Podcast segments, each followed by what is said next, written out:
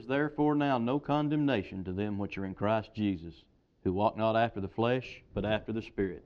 This is Pastor Rob Chambers of Reidtown Community Church in Newport, Tennessee.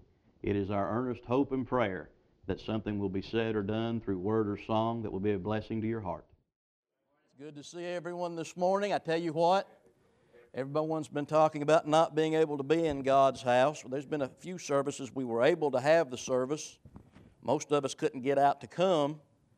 I think there were nine Wednesday night for the Bible study out here, and the rest were in the back in their classes. This looks a lot better. This looks a lot better. It's good to have our visitors with us. Make yourself at home. Worship the Lord in spirit and in truth. Nobody came out to see me, and I didn't come out to see anybody else this morning. We came out to worship the Lord. That's the only reason we're here. So if we'll do that, we'll have accomplished what God has for us today. Somebody mentioned there, the teacher mentioned in the Sunday school class, asked the question, God spoke to you today. Yeah, God spoke to me about five minutes ago. I'm sitting there and everyone's saying, Well, sing this song. I don't want to hold the preacher up, but sing this song. Sing this song. Don't want to delay the preacher. You're not delaying the preacher. The Lord says, Sing, sing. Just know and understand when it comes to preacher's turn, he's going to obey the Lord too. And I'm sitting there thinking, Lord, do I shorten? Do I nip here? What do I do, Lord? Do we change? He said, Son, I gave you the sermon I won't preach Sunday morning, Thursday afternoon. Preach it. With the help of His Holy Spirit, we'll do that this morning. Thursday afternoon, I think I saw the saddest thing I've ever seen in my life. I was driving down Boyd's Creek Highway and just happened to look off to the side of the road. And there was an empty creche sitting in the yard. I think I'm pronouncing that right. You know the little manger scene. They call it a creche or creche, or whatever they call it. No angels, no wise men, no shepherds, no Mary and Joseph, no animals around it, no baby Jesus in it, no lights adorning it, just sitting there by itself. Now, I'm sure the owner of the house was in the process of of, of putting it up, of taking it down, and the weather interfered. They got close to six or eight inches of snow down that way. I'm sure they just got held up. You could tell all around the scene, ground was churned up, muddy. Didn't think much of it at first, and I drove on down the road a little bit, but that picture stayed in my mind. And then it hit me like a light bulb popping on. God told me after Christmas, son, people have got no use for Jesus. After Christmas, people have no use for my son. Think about it. Christmas time is drawing near. You get more and more excited every day. It's like going up a, a, a long hill on a roller coaster. You get more and more anxious, more and more excited, more and more and more, and then you, you, you, you top that hill Christmas morning, whoosh, in just a few seconds it's over, and then you're left with what?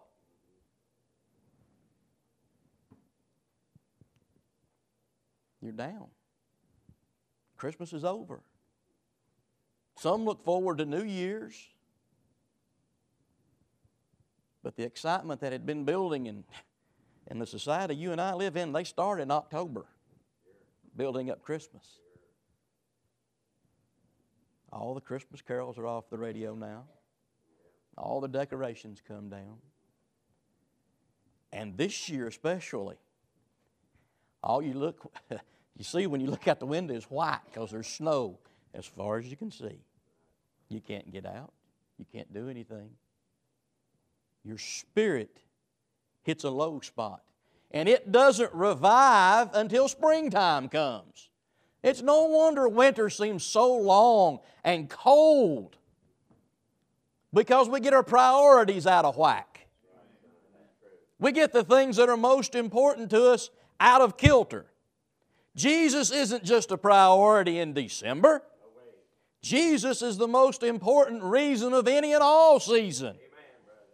We should be excited about the Son of God coming 365 days of the year. I pulled off in the BP station there on Boyd's Creek. And I got my Bible out and I began running scripture references and I began writing down this idea and that idea and this and this and this and this. And God said, No, son, no, no, no, no, no. Give them this and give them this only. I said, Well, Lord, doesn't it need to be explained? He said, Son, my word doesn't need anything. My word is sufficient. You just give them my word, and you pray that it will not return void, but accomplish that which I send it out to accomplish. Besides, son, they didn't come to hear you anyway. I said, Yes, Father, you're right. And he said, I don't want you to quiver. I don't want you to quaver. I don't want you to worry that it might offend someone or hurt someone's feelings because there's some there that are not going to like it. He said, You just give them what I tell you to give them. Nothing more, nothing less. Luke chapter 12, verse 34. 11 words of Scripture. Luke chapter 12, verse 34. Give you a moment to reach that spot. and You read along with me.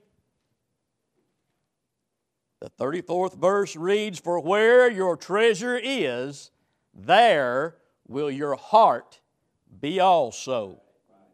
We'll read that again. For where your treasure is, there will your heart be also. I want to ask you this question this morning Where do you spend most of your time? What is most of your time spent doing?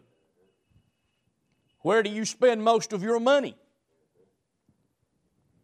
What is your mind thinking about most of the time?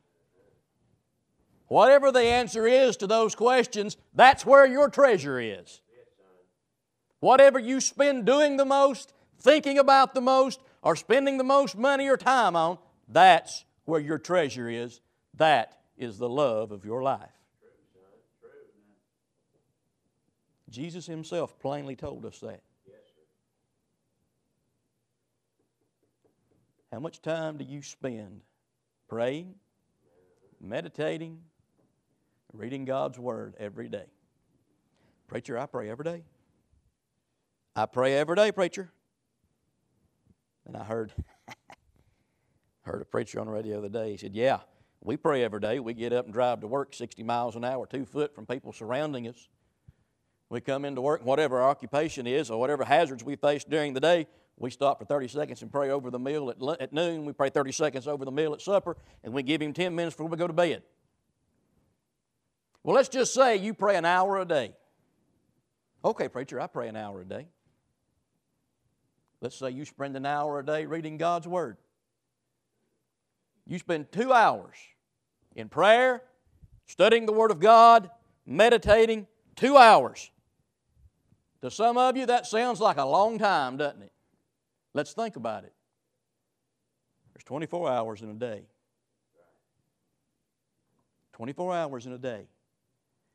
If you spend two of them doing what the Word of God calls us to do, that leaves 22 left over. One eleventh of the day you've spent in prayer, meditation, and reading God's Word. Now, if I'm wrong, correct me, but I'm pretty sure I'm right. What is it we owe God? We owe Him a tenth, don't we? We owe Him a tithe, the Bible calls it. We owe a tenth of everything. Everything. Not just money, but time. We owe God 10%. Right now, if we just give two hours a day, we're falling short because one tenth is more than one eleventh. I know that sounds backwards, but trust me, one tenth is more than one eleventh. And if we're only giving God two hours a day, we're not giving Him what He needs, what He deserves, what He commands.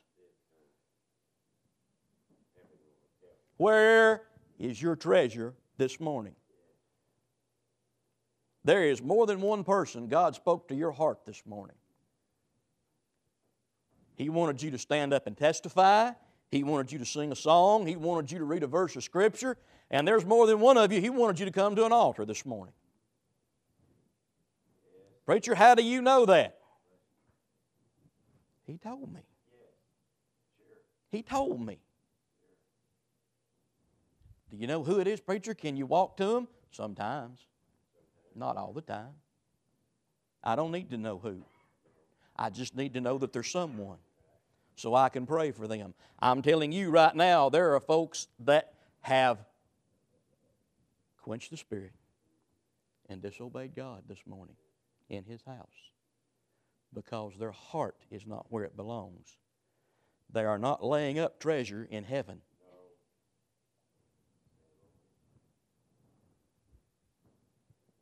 I love you this morning. I wouldn't stand up here and give you this if I didn't love you. If I just wanted you to like me, I'd stand up here and tickle your ears. I'd tell you everything's going to be all right. Jesus is going to take care of everything. You ain't ever going to have no problems. You ain't going to have to worry about nothing. Oh, don't worry about it. You read when you get time. You pray when you get time. God understands those things. If I wanted you to like me, that's what I'd tell you. But I'm worried more about whether God likes me.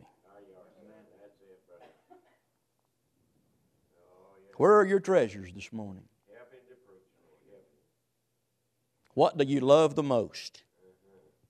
Where is most of your time spent? What does your mind dwell on the most?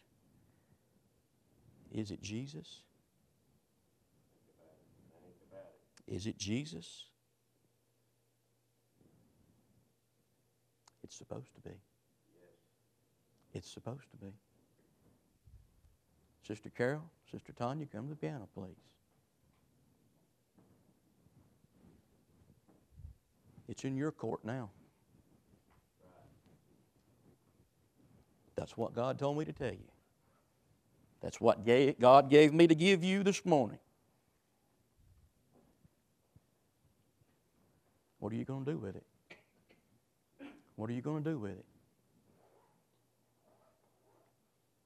If I was here and God had spoke to me and I had disobeyed Him this morning, not done I'd run to this altar this morning. I wouldn't wait till I got done talking. I wouldn't wait till the preacher said come. I wouldn't wait till the song started playing. I'd get right with the Lord this morning. I wouldn't tarry. Do you spend more time thinking about, serving, praying about, and reading God's Word than you do anything else in your life? If you don't, if you haven't, you need to make things right with God because we're in the wrong. Preacher, that's a hard standard to live up to. Don't tell me. I didn't write it. Wasn't me. And I have to live by the same standard you do. I had to go to God on my face, humbly. God, forgive me. I need to do more.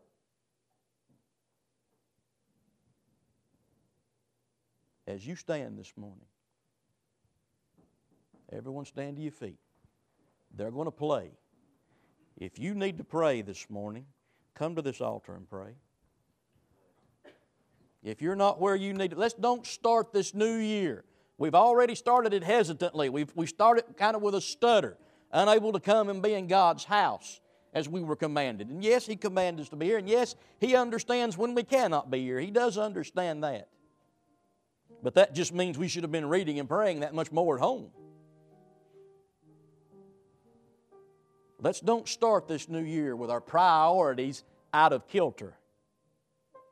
Let's get our focus on what it needs to be on. It needs to be on our Lord and Savior Jesus Christ and Him only. Matthew 6 34.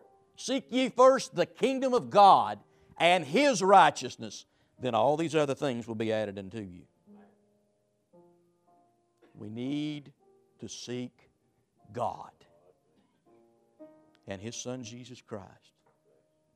Whether we're a child of God, whether we're a Christian saved 40 years, whether we've never accepted Him in the free pardon of sin, whether we've grown cold in it, it don't matter what status we are. He needs to be our focus every day of our life. As we sing, if you need to pray, you come. We hope that you've enjoyed our podcast presentation. If you would like more information about the church or any additional podcast, please join us on the web at www.reidtowncommunitychurchpodcast.blogspot.com. That's spelled R E I D T O W N communitychurchpodcast.blogspot.com. Thank you and God bless.